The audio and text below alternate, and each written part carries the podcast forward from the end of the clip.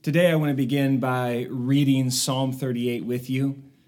Um, this isn't something we can just jump in and I can teach and I can preach. I, it's really something we need to feel because this is an important moment in the writer's life. It's a part of his story. And we got to feel and experience it. So, we're continuing in our series, Earth Shattering, and uh, we're seeing how this guy's life is just shattered. Let me read it. O Lord, rebuke me not in your anger, nor discipline me in your wrath, for your arrows have sunk into me, and your hand has come down on me. There is no soundness in my flesh because of your indignation. There is no health in my bones because of my sin. For my iniquities have gone over my head like a heavy burden, they are too heavy for me. My wounds stink and fester because of my foolishness. I am utterly bowed down and prostrate. All the day I go about mourning. For my sides are filled with burning, and there is no soundness in my flesh. I am feeble and crushed. I groan because of the tumult of my heart. O Lord, all my longing is before you. My sighing is not hidden from you. My heart throbs, my strength fails me, and the light of my eyes, it also has gone from me. My friends and companions stand aloof from my plague, and my nearest kin stand far off. Those who seek my life lay their snares. Those who seek my hurt speak of ruin and meditate treachery all day long.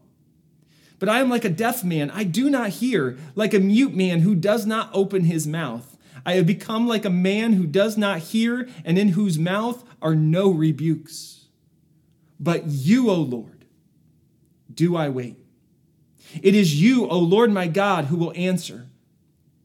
For I said, Only let them not rejoice over me who boast against me when my foot slips, for I am ready to fall, and my pain is ever before me.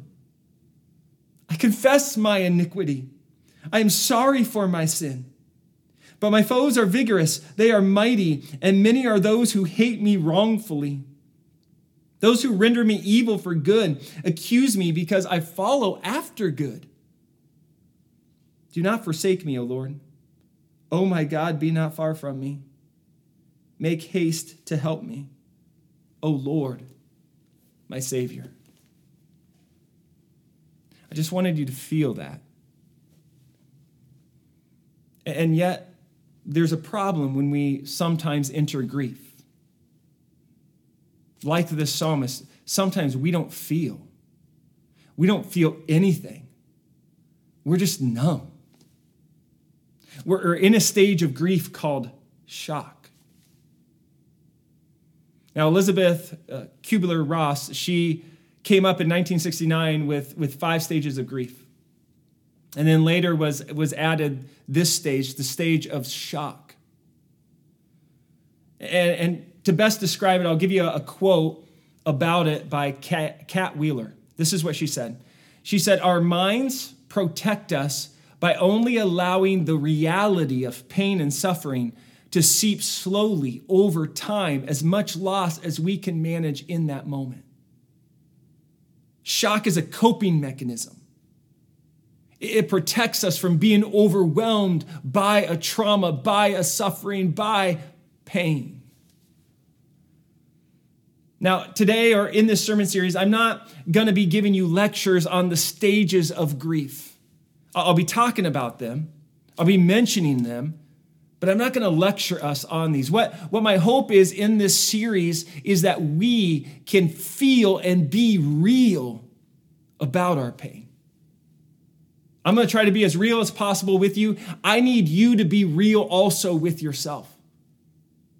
You need to figure out what is causing it. You need to figure out what's going on. I, I need you to be real with me. But I'm also going to be real about the gospel. You, there's times we don't feel, but the gospel is what heals. So that, that's my plan through this time. Even when you don't feel anything. I, don't know if you ever had it where you're in that moment and when you're in that trauma, when you're in that shock, and people know you're hurting and they come up to you and they're just like, How you doing? Like their heart is sincere. They really want to know, but It's so difficult, right? Like you really have two options. You can be like, oh, I'm good. I'm good. Or you may be like this life really stinks. I can't stand it right now. Like you ask me how I feel, I don't even know how I feel. I don't even know what to say to you. All I know is that I'm overwhelmed by the grief I have, and I don't have much good to say. Um, how are you doing? You want to ask a different question? Like maybe I, if that's where you are, if that's where you've been, I want us, I want us to find through this time some healing I want us in the shock to find something else that we find in this psalm, Psalm 38. And so I'm going to walk through this, but I'm not going to do it linear fashion. I'm not going to go verse by verse. I'm going to do some jumping around so your Bible's out may help. Um, I'm going to do that because honestly, this psalm is not that linear. It, it's grief, and grief is not linear. It's not like you jump from one stage to the next of grief and it's just clean. Grief is messy, it's not linear. So I'm going to walk through this and I'm going to look at things that we do know in this psalm, but there are things we don't know. I'll begin with something we do know. We know that this is a writhing man, he's in desperate pain. Just go to verses six through eight with me and we'll walk through these. He says, I am utterly bowed down and prostrate. Now, when I read these verses, I just want you to think in your head of someone you love, someone you care for. I want you to think about how you're sitting right next to them. You may not be, but you may be. And I want you to think that they are saying these words to you. Now, they may not say the words, I am bowed down and prostrate, right? Unless they've been reading a lot of Shakespeare. But this is what these words mean. And just imagine it coming from someone you love. Like I'm bowed down. That word means that, that I'm curled up in a ball. You ever see those pictures of someone just writhing in pain? They're, they're curled up. Their pain is like a black hole that is sucking them inward. And then they say we're prostrate. Just imagine them lying on the floor, curled up in pain. And he says, I, I've been mourning all the day. It never ends. He goes on, this is why, for 7 For my sides are filled with burning, and there is no soundness in my flesh. My body is utterly broken. There's no wellness in it. Verse 8 I am feeble, I am crushed, I groan because of the tumult of my heart. I groan. That word means roar. It is the strongest cry of pain. This guy is, is not just stubbing his toe and saying a four letter word. I, am thinking, ouch. I don't know what you were thinking. Um, if you need to pause and do some confession, go ahead and do that on your video. Um, I was thinking, ouch. This is what's happened. It's more like an amputation with no anesthesia. He's writhing in pain and even though that arm is gone, that leg is gone, there is ghost pain that is writhing him. That's what's going on with this man. He's writhing and yet he's still writing. And, and this is something that I don't feel like we could get a clear picture on. So, something we don't know. We know he's in pain, but we don't know exactly why he's in pain. I've read this psalm several, several, several times, and I've been, trying to figure out what is the cause of his pain. And honestly, I can't figure it out. I'm just going to be real. Maybe you can read it and you're smarter than I, and you could be like, oh, that's it. But, but he does talk about many things. He talks about phys- physically and emotionally and mentally and spiritually, just, just the different pain he has. Like the physical is evident. He's writhing in pain, his body is broken. In verse 5, he says, My wounds stink and fester. Some of you are ready to go on YouTube and look up some of those crazy, yucky videos of wounds that stink and fester, because that's like your geek out thing. Um, some of you are getting nauseous right now just because I'm talking about. So, so I'll move on. But he talks about physical pain, but I can't tell if it's like a physical cause that's causing the suffering. He talks about emotional stuff. He talks about in verse 11, my friends and companions stand aloof from my plague, and my nearest kin stand far off. Right? They're away from me. My family. So again, imagine the people who are important in your life. Imagine them not even coming close to you. Like, is that his pain? I, it's painful, but I don't know if it's the cause of his suffering. And then it's very clear in this psalm that there is a spiritual element to it. Just go to verses 1 and 1 through 4. O Lord, rebuke me not in your anger, nor discipline me in your wrath. So anger and wrath, what they deal with often is, is sin. For your arrows have sunk into me. Your hand, O God, has come on me. There is no soundness in my flesh because of your indignation, anger, wrath, indignation. It deals with sin, and we're going to hear about it. There is no health in my bones because of my sin. For my iniquities have gone over my head like a heavy burden. They are heavy for me. And you could read that and you'd be like, ding, ding, ding, ding, ding. That has to be the reason for his suffering. It's his sin. And yet I read through this and I'm not convinced. Because later on, he talks about in verse 20, those who render me evil for good accuse me because I follow after good. I can't figure out exactly what the cause is. There's a lot of fog here, there's a lot of unknown. But one thing that I think he does make clear, which is essential, is he is making a correlation between sin and suffering. So, so if you would ask the psalmist, is there a correlation between sin and suffering? I think he, he'd say yes. Throughout this psalm, he is weaving suffering with sin and sin with suffering. It's a part of the fabric of his story. I think if you would ask him, if you would ask me, does personal sin cause suffering? Our, both our answers would be yes. To you and to others. If you gossip about people, which is a sin, that will hurt other people, right? That's what sin does, it causes suffering. If you would ask the psalmist, ask me, is God punishing this man because of his sin? through the means of suffering. That's honestly, I don't know what to say. It seems to suggest that, but I'm not convinced of that. And when I look at the rest of Scripture, and again, this is more an invitation for you to explore, I don't, I don't see that very often. There are occasions, rare occasions, where we see that suffering is happening because out of sin. Let me give you one small example. 1 Corinthians 11, verse 30. Paul's writing about the Lord's Supper, and he says, For anyone who eats and drinks without discerning the body eats and drinks judgment on himself. And this is what he goes on to say That is why many of you are weak and ill, and some have died. Wow, right? Like judgment because you're not discerning the Lord's Supper, and it's resulted in physical suffering. And the point of that is it's to lead to repentance. So that is a reality, like in a verse like this, but, but more often it's like this John 9, where there's a blind man and he was born blind, and the disciples see him and they ask the question Did he or his parents sin? And Jesus is just like, um, option C. It's not A or B. This is all so that the work of God can happen in his life and God can receive glory through a miracle. Like that's C. So, so even in Scripture, even though it's there, I don't know the cause of this man's suffering. Is it sin? Is it a physical illness? Is it an emotional breakdown because of a relationship? I don't know. I think intentionally it remains a little foggy. But I think there's something very clear in this song that there is a correlation between sin and suffering and how he deals with that. Go, go to verse 15 with me. This is where we see how he handles it.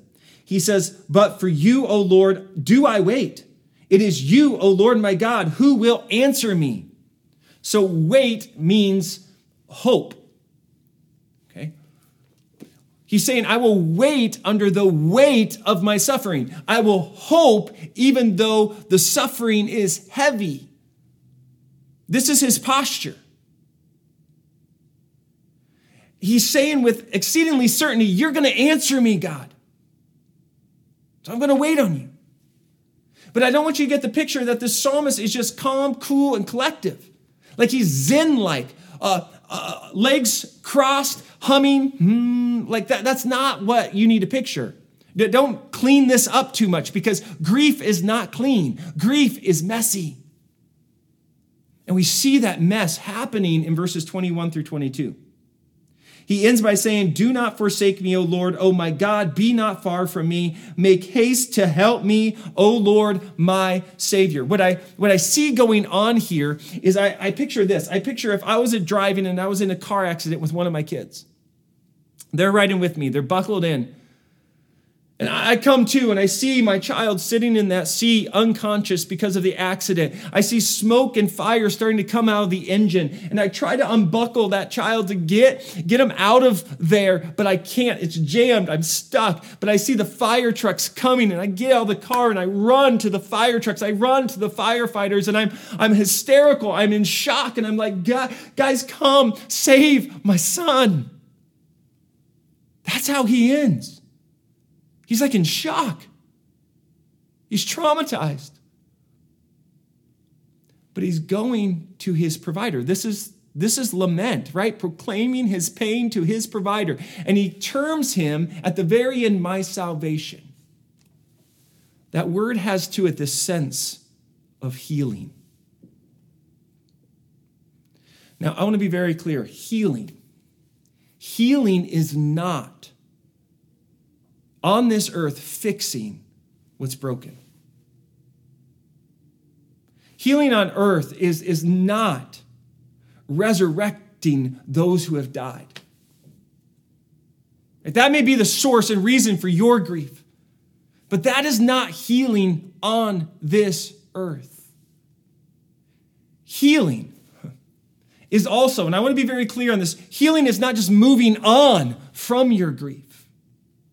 And I say that because I think that's often how we, we have a misconception of grief. I listened to a TED talk this week by a, woman named Nora McInerny, and she was talking about grief. She speaks from her own story. Her husband died after battling cancer. And she, she talks about how when she remarried, her current husband, which he said he doesn't really like that title, um, that, that people were almost like, yeah, you're moving on. Good job. We did it. We brought her through and she's happy again. It's all fixed. And she said it, it's not. You see, you, you may have a loved one. Let's use that example of, of suffering. You may have a loved one who died. And even though that one you loved died, your love for that one does not die. It continues which means grief continues because you grieve the things you've lost that you love. You do, it continues. She, she talks about how, how she is continuing in her grief. She, she loves her current husband, but it doesn't mean she's moved on from her love from her past husband. She says it's of the same thread. It's, it's my love that continues. And so we can't move on from grief because we continue to have love. So I picture it kind of this way. Uh, I think we often think of, of grief as a book that we get from the library. We read it, we love it, we go and we recommend for other people to read it, and then we go back to the library and we shelve it. And we go on to another book. That is not a proper look at grief. It can't be. Because grief is happening in your story that is currently being written. It, you can't close it. You, you can't shelve your grief that has happened in the past because your story continues, and that is a part of your story. Nora McInerny puts it this way she, she says, We don't do that with joy. Her example is this a baby's born, we're celebrating, we're excited. Um, that baby grows, it's the fifth birthday. You don't come to that birthday party and it's like, you know, uh, you've been celebrating this child enough. Like, it, it's time to get over it. Like, get rid of the balloons, get rid of the confetti, get rid of the cake. Like, this, this is enough. Time to be done. But we do that with grief. If people have been in it a long time, it's like, okay, it's time to be done. That's, that's what's suggested, but that can't happen.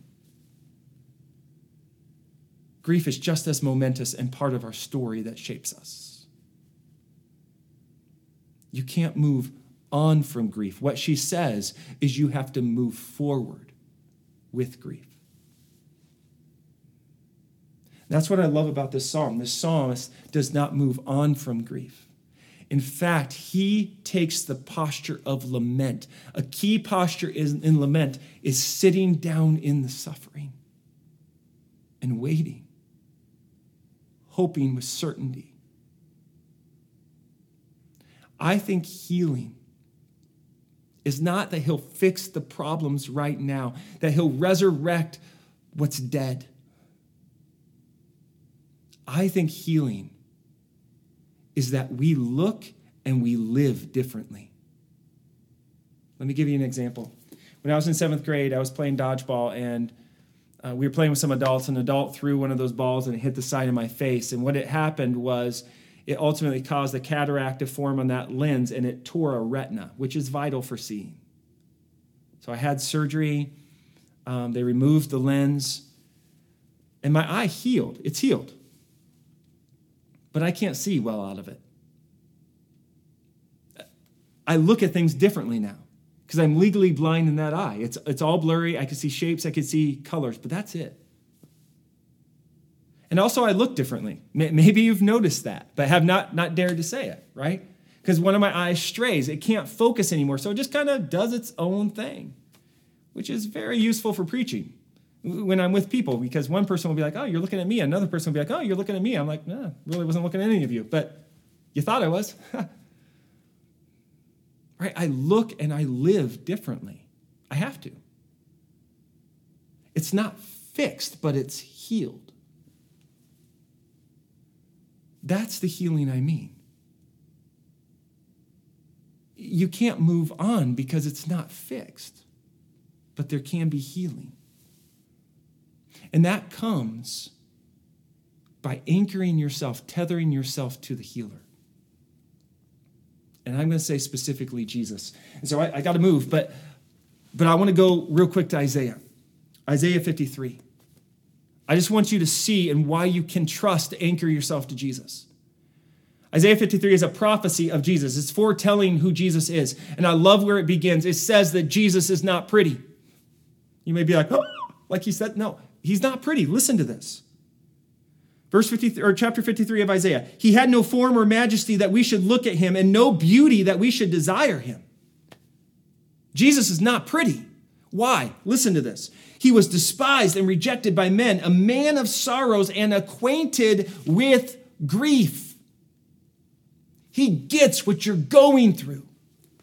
He's been through all the stages. He's endured shock, not even knowing how to feel. He acquainted himself with grief. And, and how he did that was he stepped onto this earth. He was not sinful. But he recognized there is a correlation between suffering and sin. And he came to deal with the source of suffering, which is sin. It's kind of like this. If you go to the doctor and you maybe can't see very well, or, or you're having shakes, or, or something's going on, they're going to look at those symptoms and try to figure out the source, and they may determine, I hope not, but they may determine it's cancer. And what are the doctors going to do? Are they going to treat the symptoms? No, they're going to go after the source. They're going to go after the cancer. They're going to do that surgically. They're going to do that with radiation. They're going to do that with chemo in order to eradicate the source of your symptoms, your suffering. Jesus came, and the surgical room is the cross. He came to deal with the source. We see the, the symptoms, the suffering, but he came to deal with the source. He came and became acquainted with our griefs. This is, this is what it goes on to say. Surely he has borne our griefs and carried our sorrows, yet we esteem him stricken, smitten by God, and afflicted. It goes on, but he was wounded for our transgressions. He was crushed. That's in our psalm. He was crushed for our sins, our iniquities. You see, he came to deal with the source of our sin and he roared because he endured it. He gave the strongest cry of pain. Matthew 27, verse 50 says he again let out a loud voice and yielded his spirit, willingly gave it up in order to bring healing to you and me. That's where it ends. Upon him was the chastisement that brought us peace, and with his stripes we are healed. Healed.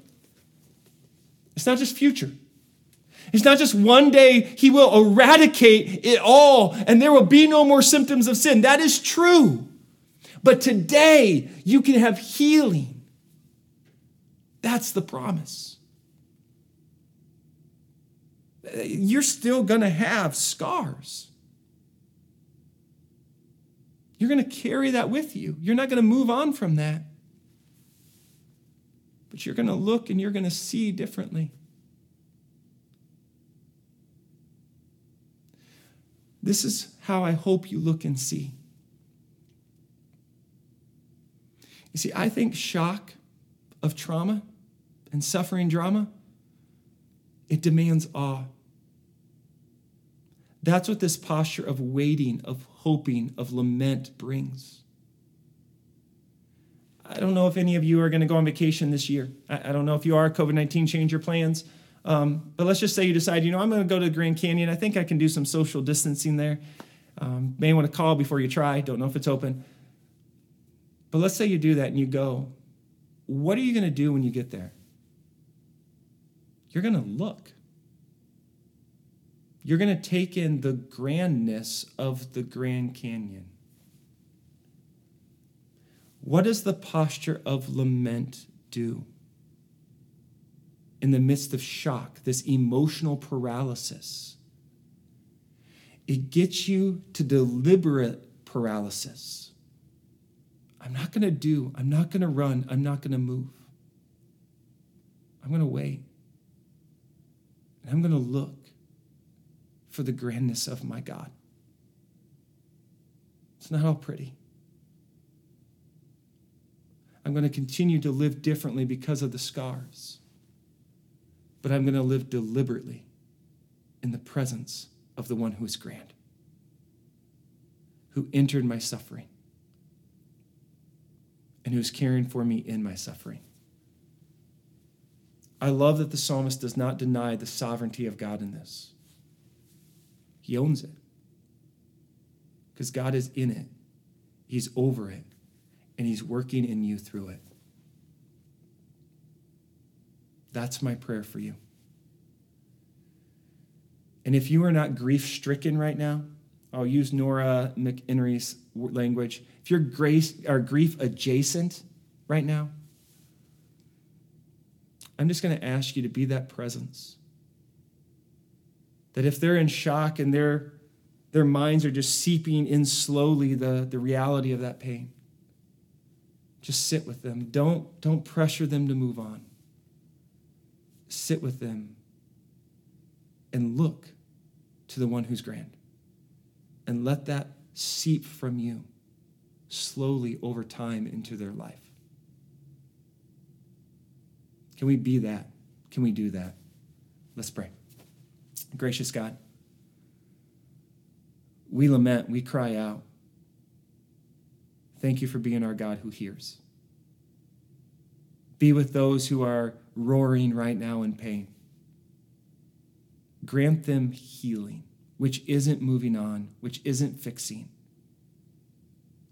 Grant them healing so they can look and live differently in the midst of the suffering, in the story that you are shaping and writing.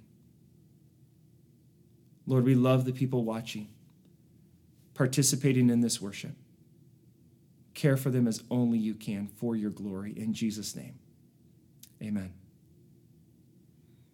As we close our time of worship together, as we move into the next steps, uh, may the grace of our Lord Jesus Christ, the love of God, and may the fellowship and love of the Holy Spirit be with each and every single one of you. Amen. Go in peace. Love you guys.